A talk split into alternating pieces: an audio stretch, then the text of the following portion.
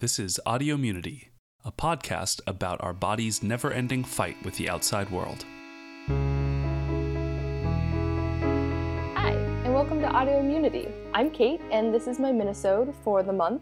And this month, I wanted to talk about some advances that are being made in developing a vaccine for Ebola. I think in a future episode, the three of us will come together and we'll probably discuss some of the vaccine candidates that are making their way into human trials. But I wanted to focus on a paper that's just looking at a new candidate in a macaque model. And so this paper was just published a few hours ago in Science Express. And the title of the paper is An Ebola Whole Virus Vaccine is Protective in Non Human Primates. And it comes out of Yoshihiro Kawaoka's lab, who has published some papers that we've covered before in Audiomunity. And the first authors on this paper are Andrea Marzi and Peter Halfman. So this vaccine candidate is called whole virus. So so what this means is that the virus is grown in cell culture and inactivated and then injected into um, an animal or human as a vaccine. So these are these are vaccine candidates that we use pretty commonly. It's the way that we make influenza uh, viral vaccine, mumps and measles vaccines, and the smallpox vaccines. This approach is interesting because in previous work with Ebola, whole virus candidates were ineffective um, at protecting from uh, Ebola virus replication. And so in this study, um, instead of inactivating the virus like they did in previous studies, they made a replication incompetent virus. And so this means that the virus on its own is missing a protein that it needs in order to infect the cells. And so the way they did it was they deleted a protein called VP30, which is important for coordinating the expression of proteins in the virus. So without this protein, the virus can't uh, replicate in a cell and it can't make you sick. So there's a couple of reasons for using this sort of vaccination strategy.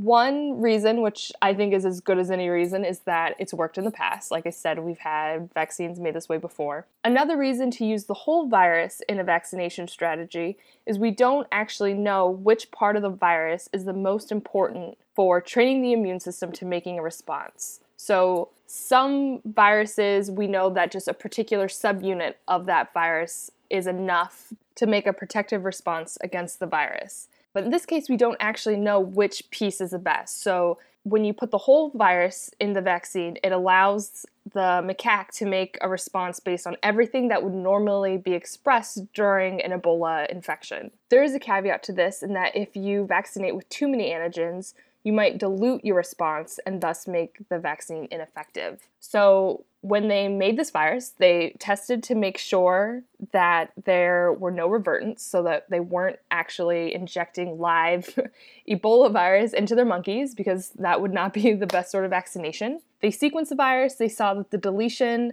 was still present, and then they tested the virus by plaque. That is when you take dilutions of virus, you put them in cell culture, and you, you assay whether or not you can see any cell death. And so there's like a small circle of uh, cell clearing in a plate that you can see, usually by eye, but you can also use a microscope. And so they saw that their replication incompetent Ebola virus was not able to replicate. It was still um, what they thought they were working with. So, interestingly, not only did they test their replication defective virus, they also took that same replication defective virus and treated it with hydrogen peroxide, which will inactivate the rest of the protein in the virus. So it definitely will not replicate. And so you can see is some small activity of the virus still necessary for the vaccine potential, or can we inactivate the virus completely with hydrogen peroxide and then take out any fears of revertance in the future? So the last vaccine candidate they'd look at is the whole virus that was inactivated by gamma irradiation, and this is the vaccine candidate that has failed in the past and is the reason why we didn't look into this sort of vaccination strategy since then. And so the way that this virus is inactivated is that it's treated with a high dosage of gamma irradiation, just like the Hulk. Okay, they had their three different candidates. They had their defective virus, just grown out of cell culture. They had their defective virus that they inactivated with hydrogen peroxide, and then they had whole Ebola virus that was activated by gamma irradiation. So I really like the inclusion of the gamma rated Ebola virus that failed in previous studies because now we can use this as a comparison to this other vaccine candidate and see does it make the same sort of immune responses or is there a different immune response that the new vaccine candidate makes that this gamma radiated vaccine candidate didn't make? And we can now say this is the correlate of protection. This is why a vaccine against ebola will work. Or you know what, all these viruses failed and they all failed in a new and different way. Um, so I, I think this gives us a, a nice jumping off point to start a real comparison. So this also takes out the question of, well, in this study, this vaccine candidate didn't, work, and we think it's for this reason. And then in another study, well, it was slightly different. So this takes out all the different variables. So you have one study and you test all the different candidates and you can directly compare them, which is a much more useful comparison to make than having to put in different caveats.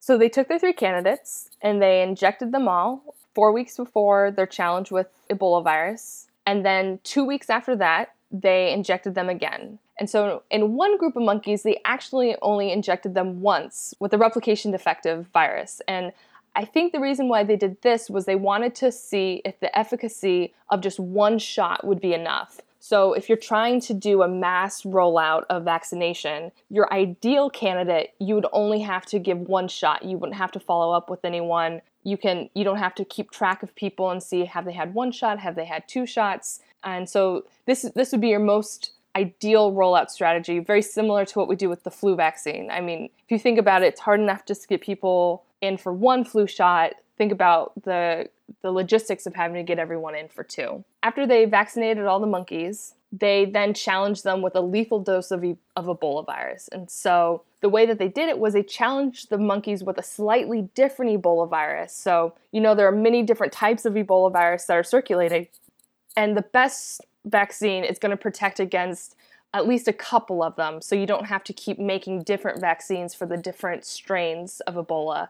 Um, so they took these monkeys, they injected them with a slightly different but lethal dose of Ebola, and then they looked at their viral titers um, over the next couple days, and then uh, tracked if if they progressed to disease. So in the mock animals, all of the all of the animals um, succumbed to Ebola infection and were euthanized after seven or eight days. Now, in the group of monkeys that were injected twice with the either replication defective vaccine or the replication defective vaccine that was treated with hydrogen peroxide to inactivate it, both of those groups of monkeys were completely protected. Now, in the monkeys that only received the single shot of replication defective Ebola, they were not protected from virus replication, but none of those monkeys died. And again, in the gamma irradiated vaccine that had failed in previous studies, also failed to protect in this study. Now that we have this vaccine that worked in the macaques, Kawaoka's group then looked at how the immune responses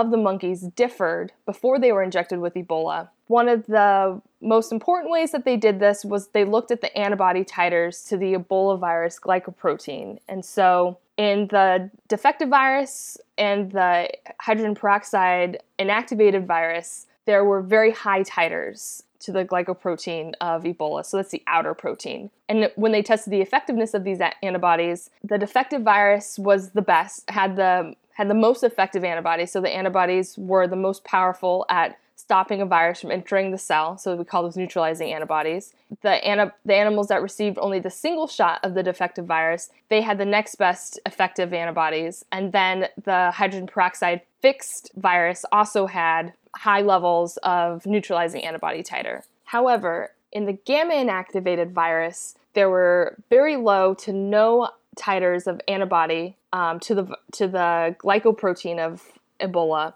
and also there was no effective neutralization that was made. So what we can say about this vaccination strategy is that the vaccine that was protective made antibodies to the Ebola glycoprotein and the vaccine candidate that was not protective did not do this. And so this is what we call a correlate of protection. We're not saying 100% the antibody is the reason why this vaccine was protective, but we do say that the presence of these antibodies correlated with protection. The last figure that they show in this paper I thought was actually very interesting. I think they ask and answer one of the more interesting questions that comes up here. Why would a gamma irradiated Ebola virus be less effective than an hydrogen peroxide inactivated Ebola virus vaccine? What they hypothesize is that gamma irradiation damages the Ebola virus protein so much that all the antibodies that are made against that protein can't actually recognize real Ebola virus protein. Essentially, it's like you took an apple and you bashed it in with a baseball bat and then you gave it to someone and you said, Go find me an apple. They probably aren't going to come back with like a shiny red apple that doesn't have any bruising on it. So you're giving the immune system the wrong antigen to train under. However, they thought maybe the hydrogen peroxide inactivated virus is able to maintain its shape better. And so when you train the immune system on it, it can then recognize a real Ebola virus and stop that infection.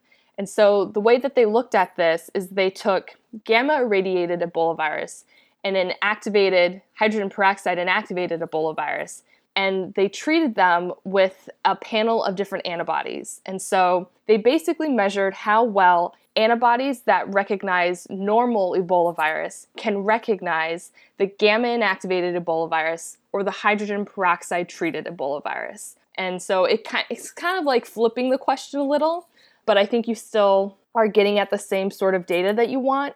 And what they saw was that in four of these 19 antibodies that they tested, four of them could uh, recognize the hydrogen peroxide treated Ebola virus, but could not recognize the gamma irradiated Ebola virus. This is further interesting because the antibody recognition for the other 15 was pretty similar. And so this might actually tell us what exactly about the Ebola virus is important to see for the immune system to see in order to um, eradicate the infection. So if you want this paper, you can read it for yourself. The paper is uh, open access on Science Express. And thank you for listening.